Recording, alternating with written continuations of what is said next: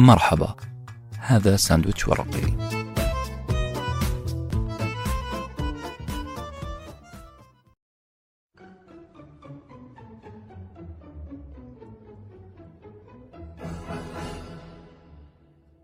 مو شغلي. بهذه العبارة القاسية رديت على أحد الأصدقاء اللي أعتبر صداقته غير مشروطة. والغريب أنه عكس ما تتوقعون. الرجل تقبل مني هذه العبارة والسبب بسيط. إن الشيء اللي قاله وطلبه مني كان مو شغلي فعلا. حيثيات القصة حنسمعها لاحقا. لكن قبل ما تحكم علي أنا أو على صديقي بأننا نعيش وهم الصداقة وأن حياتنا الاجتماعية تحت الصفر أدعوك للتريث. أدعوك للبدء في رحلة للاستمتاع بكتاب إنجليزي عنوانه The Daily Stoic. أو فلسفة السعادة اليومية للكاتب رايان هوليداي. بعد قراءتك لهذا الكتاب أنا أتوقع أنك حتقدر تقول الكلمة السحرية اللي صعبة على الجميع صعبة على معظم الناس. الكلمة السحرية اللي تقدر تخلصك من أفخاخ القلق والشعور بالتعاسة وتأنيب الضمير. الكلمة هي مو شغلي.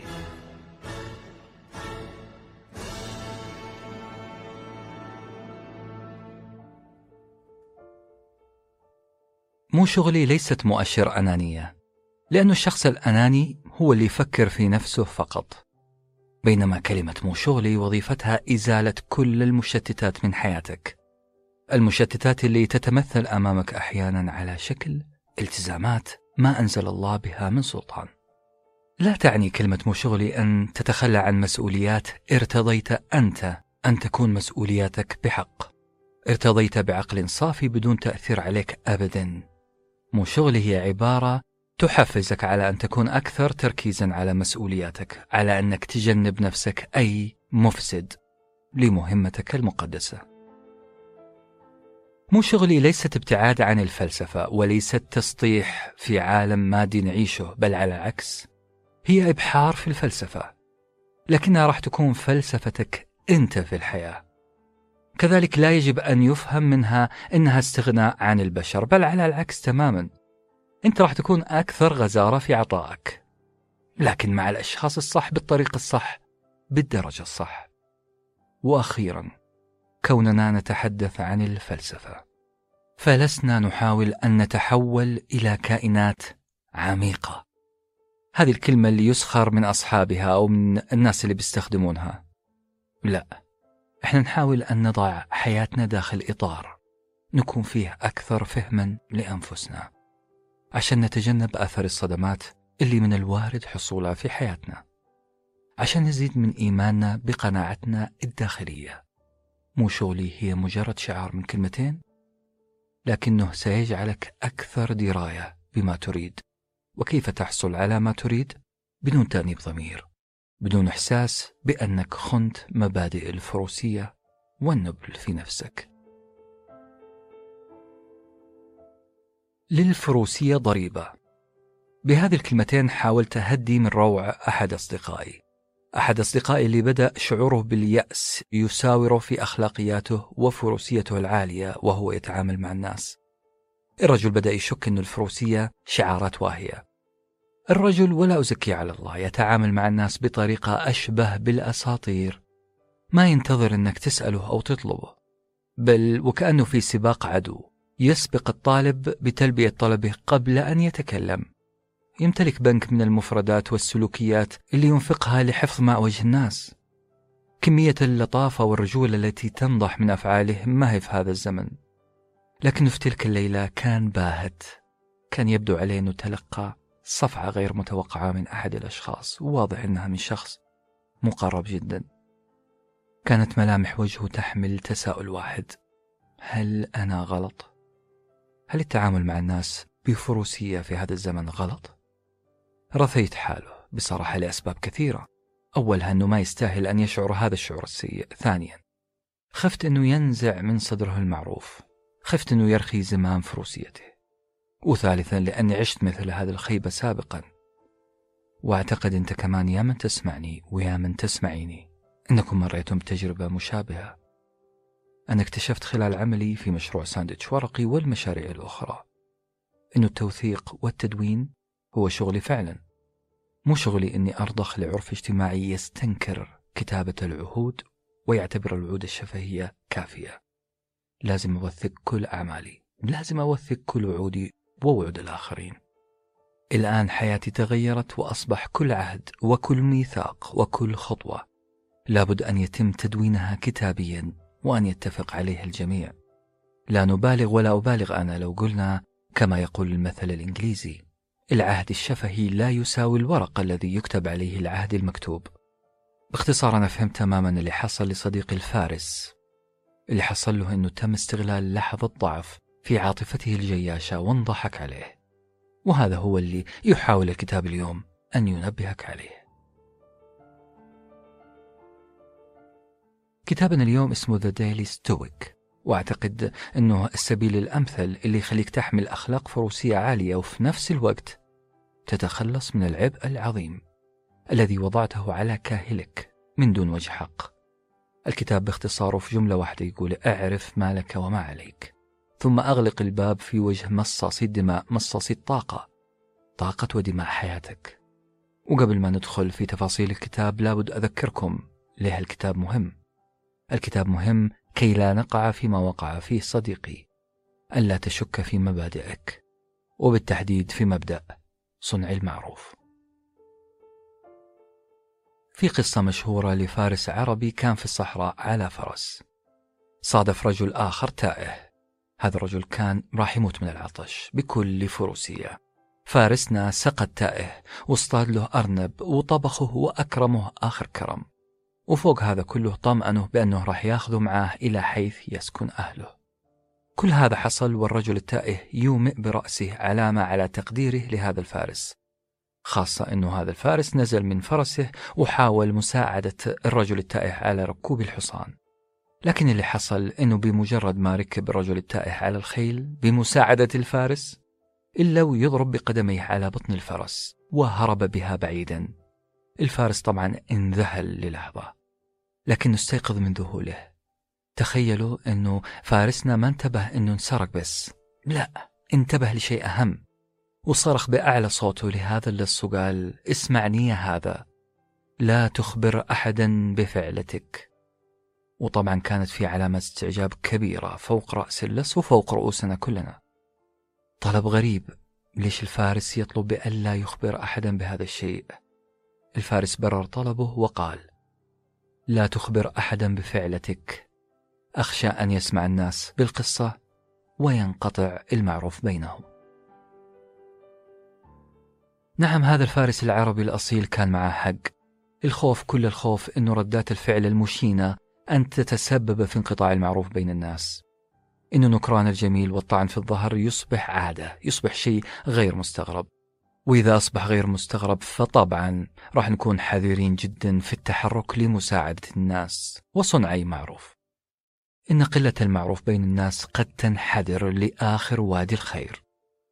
بل قد ينقطع سيل العطاء بيننا تماما لذلك. أنا أشكر هذا الفارس على موقفه وأقول للص أرجوك فعلا لا تخبر أحد بشطارتك في طعن أصحاب المعروف في ظهورهم.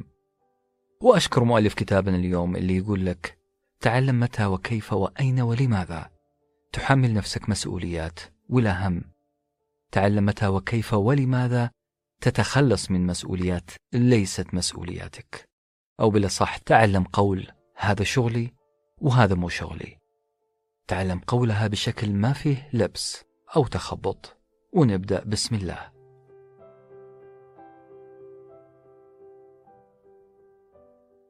أولا يا أصدقاء من أجل المحافظة على روح الفروسية داخلنا الروح الأصيلة اللي نعرفها عن العرب وغير العرب بكل جمالياتها بكل أساطيرها. لابد نفرق بين كلمتي أمر حتمي وبين كلمة اختيار. هذه الكلمتين اللي غاص فيها الفلاسفة وأهل الكلام. وغرق معظمهم في موجها العاتي. أول مهماتنا في الحياة هو معرفة ما هو الممكن بين أيدينا وما هو الحتمي والغير ممكن. مهمتنا الأولى هي التفريق بين الأشياء اللي نقدر نغيرها والأشياء اللي خارج سيطرتنا. لا تحمل نفسك فوق طاقتها أو بشكل أدق لا تحمل نفسك ما لا تطيق أبدا. لا تحاول تغير شيء ما يمكن تغييره. الماضي مثلا. حادثة في الماضي أثرت عليك ولا زالت تؤثر عليك حتى الآن. لن ولن ولن تغير ما حدث في الماضي لأنه حصل. في يدك الحاضر. كل الخيارات في يدك. كل الخيارات في يدك أن تتعامل مع هذه الذكرى بالطريقة الصحيحة. رحلة طيران مثلا فاتت عليك. مستعد أحلف لك أنه لو قعدت ساعة تصيح وتشتكي صدقني لن يلين قلب الكابتن. لن يأخذ أول يوتيرن ويرجع لك. كل الأماني اللي حتغنيها وتلحنها ما راح تخليك أطول ولا أقصر ثلاثة سنتيمتر. ولو قعدت ألف سنة تتكلم فلن تغير الشخص ليكون أنت آخر. لكن الجميل أنه كل واحد فينا انخلق بغدة لا نراها. غدة المصادقة. حاول أنك تهتم بهذه الغدة اللي تصادق فيها واقعك الحتمي. المصادقة اللي مباشرة تليها الخطوة الأهم. تغيير ما يمكنك تغييره. يا جماعة حرام علينا ندخل معركة لن ننتصر فيها. معركة تغيير شيء لا يتغير ولن يتغير. المعركة هذه مو شغلك. المعركة الحقيقية هي أن تمتلك الشجاعة والأدوات اللازمة لتغيير ما تستطيع أنت تغييره مو بس ما تستطيع بل ما تريد أنت أن تغيره. لاحظوا معي نبرتي في كلمة أنت. عملت عليها تركيز أنت. لأنك برضو لو قعدت تحارب في تغيير شيء مو أنت اللي اخترت أن تغيره. هذه مشكلة كبيرة. أنا وأنت للأسف مجرد أجراء لدى هؤلاء الآخرين. معركتك أو بالأصح رحلتك أو بأصح الأصح كتابك. هو كتابك أنت. فاكتب في صفحاته ما تريد. هذا هو شغلك فعلا. مو شغلي إني أقرأ ما تريده لي أنت أنا أقرأه. نعم هذه الصرخة صدحت بها من زمان. للأسف إنها كانت صرخة داخلية ما أعلنتها لأحد. ذكرت في أكثر من مناسبة لي. ذكرت قصة مع المثل المعروف حاطب الليل.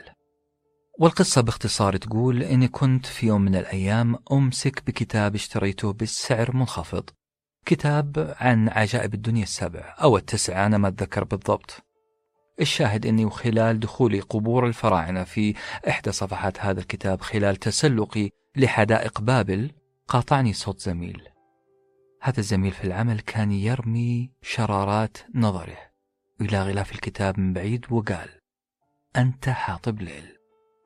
بعد ما ظهرت على وجهي علامات استفسار تفضل علي هذا الرجل وأكمل كلامه وقال أنت كحاطب ليل الذي يحاول جمع الحطب في الظلمة ليفاجأ عند طلوع الشمس أنه لم يجمع حطب بل جمع كل ما هب ودب من خشاش الأرض. كان واضح قصده. كان يقصد أن الكتاب اللي بين يديه الآن ما عجبه غير مفيد. كتاب لا يستحق القراءة أصلا. وأنه وقتي ضاع هباء منثورا بسبب عشوائية الاختيار عندي. تمر السنين وأدخل اختبار آيلتس. وأفاجأ في اختبار الكتابة العامة بأني لازم أكتب حجة أتحدث فيها عن تطور الحضارات وعلاقتها بالجينات. وطبعا استعنت بمخزون معرفي هائل قرأته في كتاب عجائب الدنيا السبع. استخدمت مصطلحات دقيقة ذكرت في ذلك الكتاب بعض الأرقام اللي لازلت أتذكرها. وأكتشف لاحقا بأن القراءة فيما تحب ما هو تحطيب ليل بل استصلاح أراضي وبذر بذور وسقي نباتات في وضح النهار. نعم مو شغلي أني أقرأ ما تحبه أنت يا زميل العمل بل شغلي الشاغل هو تثقيف نفسي بالطريقة التي تجعلني شخص مختلف عما تريد أنت. الموضوع مو موضوع قراءة في عجائب الدنيا ولا هو انتقام من شخص استخف في اختياري للكتب أو شخص حاول يمارس سطوة عليك بتسطيح ما تقرأ. الموضوع أكبر شوية. الموضوع هو محاولة نمذجة التعلم. الكل يحاول يصنع لك نموذج من خلاله تستطيع أن تتعلم بطريقة أفضل لكن الحقيقة مو دائما كذا. الحقيقة الناس تبغاك تتعلم بنفس الطريقة اللي تعلمت فيها في الماضي. والمشكلة أنه بدون ما تلتفت أنه الكون ما يشتغل بهذه الطريقة. لا تستطيع أن تعامل البشر كمصنع صابون. يجب ويجب أن تتشكل كل صابونة كسابقتها. إحنا بشر وهذا الموضوع خطير جدا خاصة في موضوع التعلم. أنا هنا أتكلم عن التعلم بشكله الواسع الثقافة المعرفة العامة والمعرفة الخاصة. بالتأكيد الثقافة في نهايتها يجب أن تكون ثمرتها نفس مطمئنة نفس شجاعة نفس قوية متحررة من مخاوف الجهل. لا تثق في ذلك الذي يقول لك الحر هو من يستطيع التعلم بل الصحيح هو من يستطيع أن يتعلم ويثقف نفسه. هو الحر. مو الحر الشخص الذي يستطيع التعلم بل الذي يستطيع التعلم هو الشخص الحر. إذا الحرية مربوطة بالتعلم وليس العكس. ليس التعلم مربوط بالحرية. المعادلة لازم تكون بشكلها الصحيح أنت تتحرر من سطوة أولئك الذين يحاولون السيطرة على عقلك. تتحرر بالمعرفة. نحن لا نولد أحرارا بل نكتسب الحرية. عن طريق المعرفة. فقرة إعلانية قصيرة ونعود. لا تقول لي جمعة بيضة ولا جمعة سوداء. الجمعة الذهبية مع Golden Scent أقوى الخصومات والعروض على أكثر من عشرة آلاف عطر أصلي. حمل تطبيق Golden Scent من صندوق الوصف واستمتع بخصم إضافي 100 ريال مع كود عطرك. شروط الخصم في صندوق الوصف.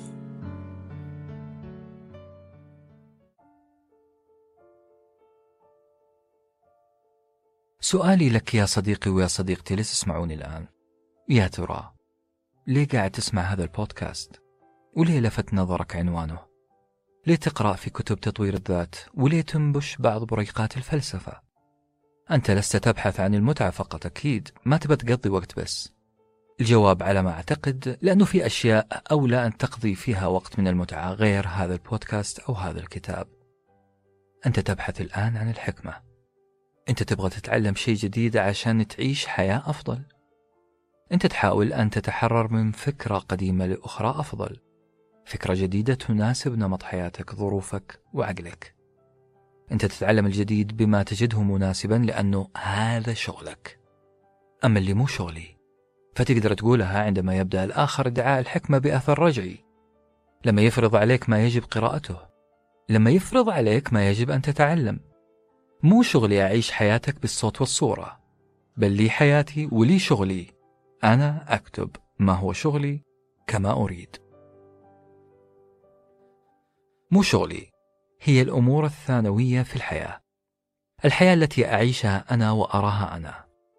يا ترى كم عدد الأشياء التي أقحمنا فيها نفسنا وكأنها أولويات؟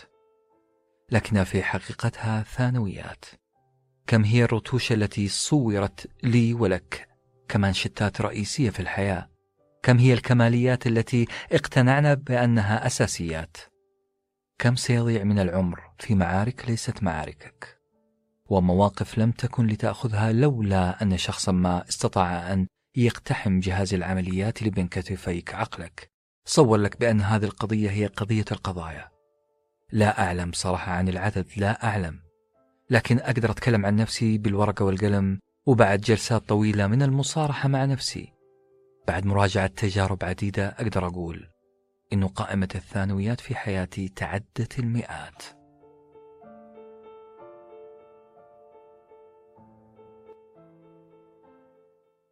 لازم أنبه هنا على نقطة عشان لا يروح مخنا بعيد. كوني أنا أعتنق عبارة مو شغلي وكوني أحدثكم عن هذه العبارة لا يعني أن ينسى الواحد مبادئه اللي تربى عليها. ما ينسى قناعاته اللي كونها عبر السنين. بالأصح أنا وأنت وأنتي. عندنا ما يمكن أن نسميه ميثاق أخلاقي بيننا وبين أنفسنا. هذا الميثاق الأخلاقي اللي يحدد هل القضية اللي أمامي الآن هي قضيتي أنا أو لا؟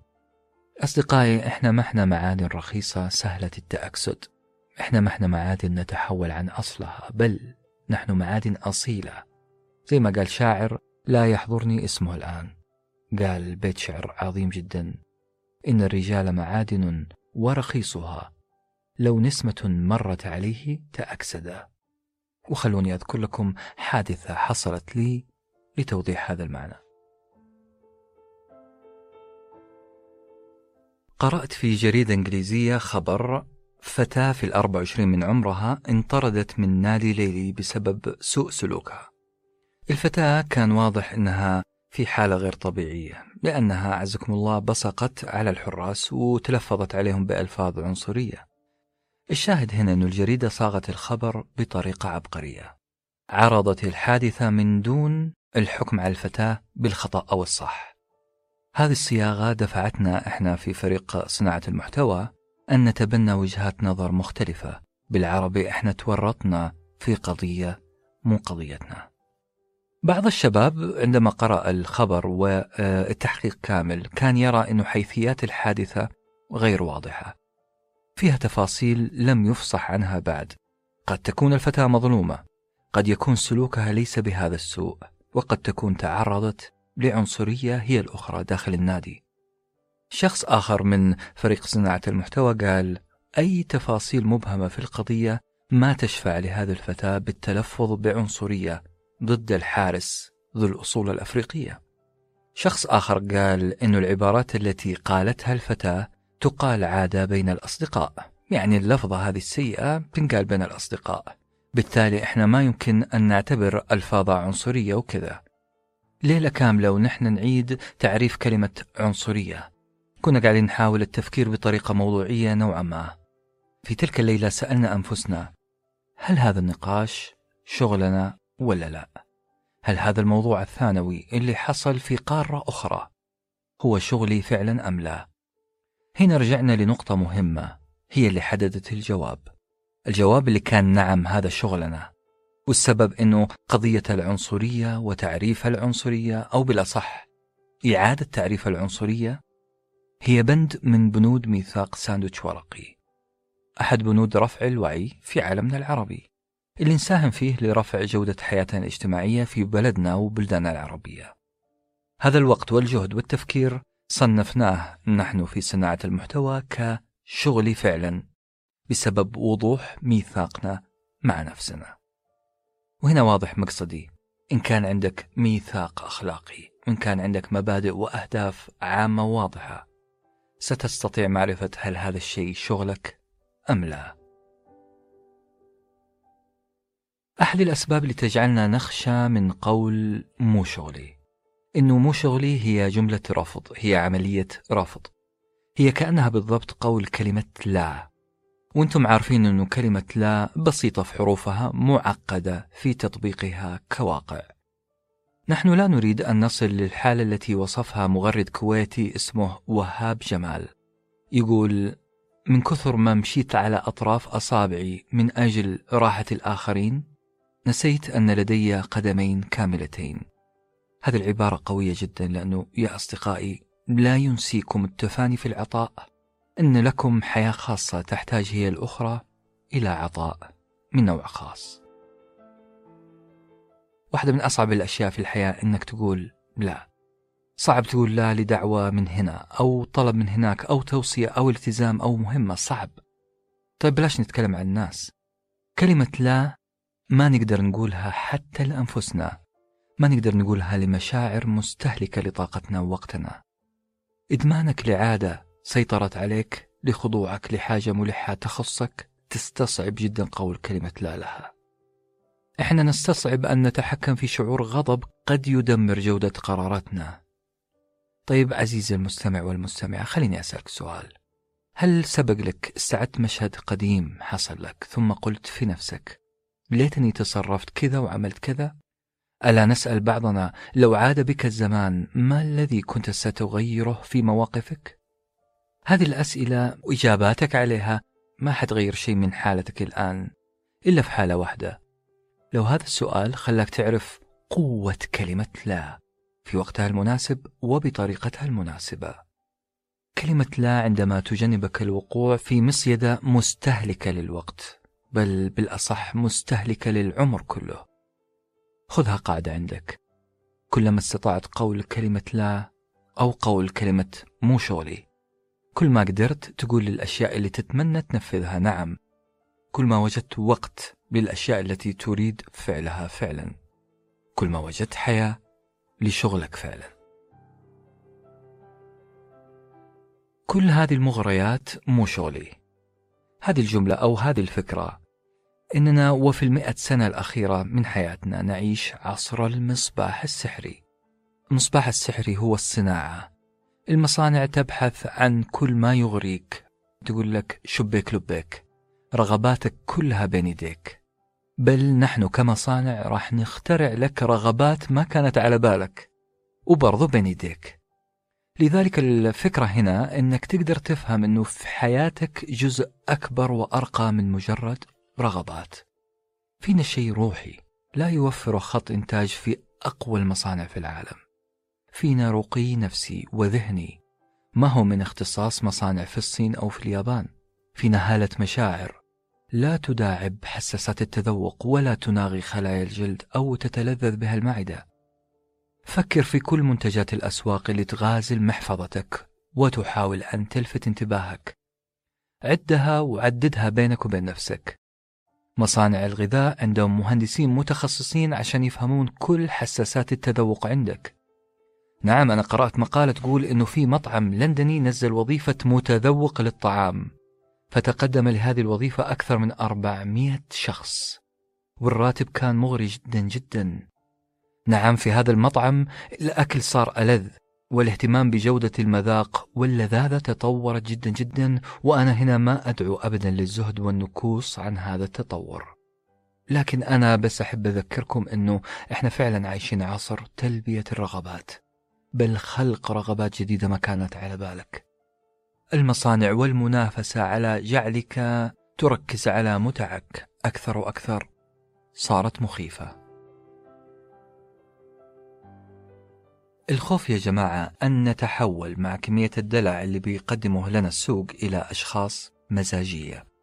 وأقصد هنا أنه أشخاص يحركنا الكيف في كل مناحي حياتنا. عن الخوف أن نصبح مدللين زيادة عن اللزوم. أنه يتحكم في مزاجي بل يقلب مزاجي. كوب قهوة ما هو بنفس درجة التحميص اللي تعودت عليها. أن تنظر عين من عيوني مبتهجة إلى منتج اشتريته للتو بينما عيني الثانية تنظر للنسخة المعدلة من منتجي واللي راح تنزل بعد شهر. إن كنا نعيش حياة رفاهية عالية نحمد الله عليه بلا شك إلا أننا لابد أن ننتبه أنه لكل شيء أعراض جانبية. والعرض الجانبي هنا أني أعتقد أن شغلي الشاغل هو البحث عن جديد السوق من أكل وتقنية وترفيه. الفكرة في النهاية هي مو شغلي البحث عن ما هو قادم بينما أنسى ما هو بين يدي الآن. وإلا فأنا لست أعيش هنا والآن. الفلسفة يا جماعة بشكلها العام يعني أي منتج فكري يحاول فهم الإنسان والمجتمع وما وراء الإنسان والمجتمع أي منتج فكري ومنهم هذا الكتاب يحاولون لفت انتباهك لأن تكون أكثر من مجرد بيدق يتحرك حركة واحدة للأمام وبأمر اللاعب. في كتاب اسمه The Will of Meaning يقول فيكتور فرانكل عبارة غاية في الجمال وتستحق أن تكتب على ورقة لاصقة وتعلق أمامك في المكتب. العبارة تقول الإنسان تدفعه الرغبات لكن تسحبه القيم. نعم من الطبيعي كبشر أن تدفعني الرغبات فأصبح بيتك على رقعة شطرنج السوق ومغرياته. لكن لا تنسى أنك تربيت على قيم ولا زلت تقرأ وتتعلم وتعيش التجربة تلو الأخرى. التجارب اللي ترسخ في قلبك القيم. هذه القيم تمنعك من أن تصبح مجرد دمية تتراقص على إيقاع السوق. وهنا يحق لكل واحد فينا أن يتمنى أن يعيش حياته كما يريدها هو لا غيره. ويحق له يقول مو شغلي إني أرقص على كل إيقاع يضرب. نقطة نظام الآن. نقطة نظام أوضح فيها فكرة كيف تحدد إيش هو شغلك وإيش هو اللي مو شغلك. باختصار لازم تحدد أدوارك اللي تمارسها في حياتك. لازم تحدد دائرتك. الدائرة اللي لازم تهتم فيها كأولوية. مثلا أنا الآن وبعد سنين من التجربة واللخبطة والأخطاء والإنجاز. اكتشفت أن عملي هو دائرتي الأولى اللي لازم أركز عليها. مو شغلي الأقسام الثانية أو الشركات الثانية. شغلي الشاغل هو دائرتي الأهم شركتي. ومن هنا قدرت أحدد أدواري في الشركة اللي أصبحت أولوياتي. صحيح أني اكتشفت هذا بعد وقت طويل من العمر ومن العمل. لكن من يوم اكتشفت هذا الشيء وأنا أقول مو شغلي بقلب وضمير مرتاح. الآن أبغى أستدعي واقعة شخصية حصلت لي مع الإدارة في شركتنا شركة ساندويتش ورقي للإنتاج الإعلامي المرئي والمسموع. يصارحكم أننا في البدايات ما انطلقنا بخطة إدارية واضحة ولا كنا مستوعبين بالضبط حيثيات العمل اللي على أساسه نضع منظومة إدارية ناصعة الوضوح والإنتاجية.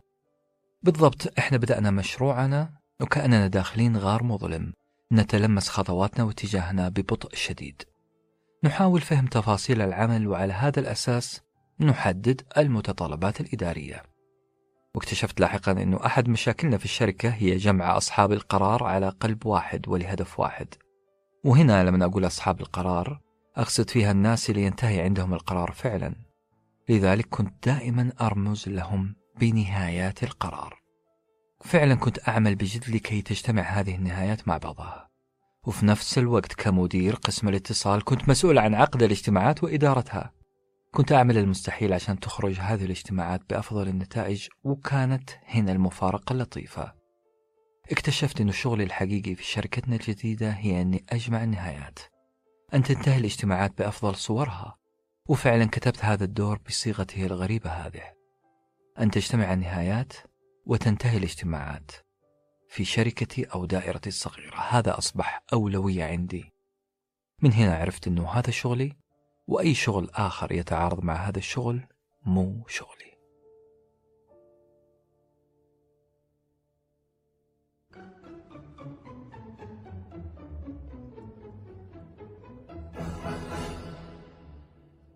أصدقائي كتاب The Daily Stoic كتاب عظيم.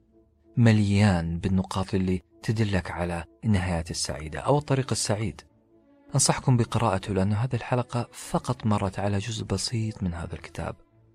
وأشد على يديكم بل أشد على لسانكم أن يتعود على قول كلمة مو شغلي وشغلي في مكانهما المناسب.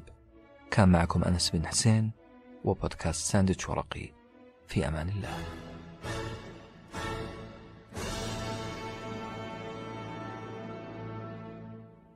كنتم مع ساندويتش ورقي وجبة معرفية نتشارك لذتها.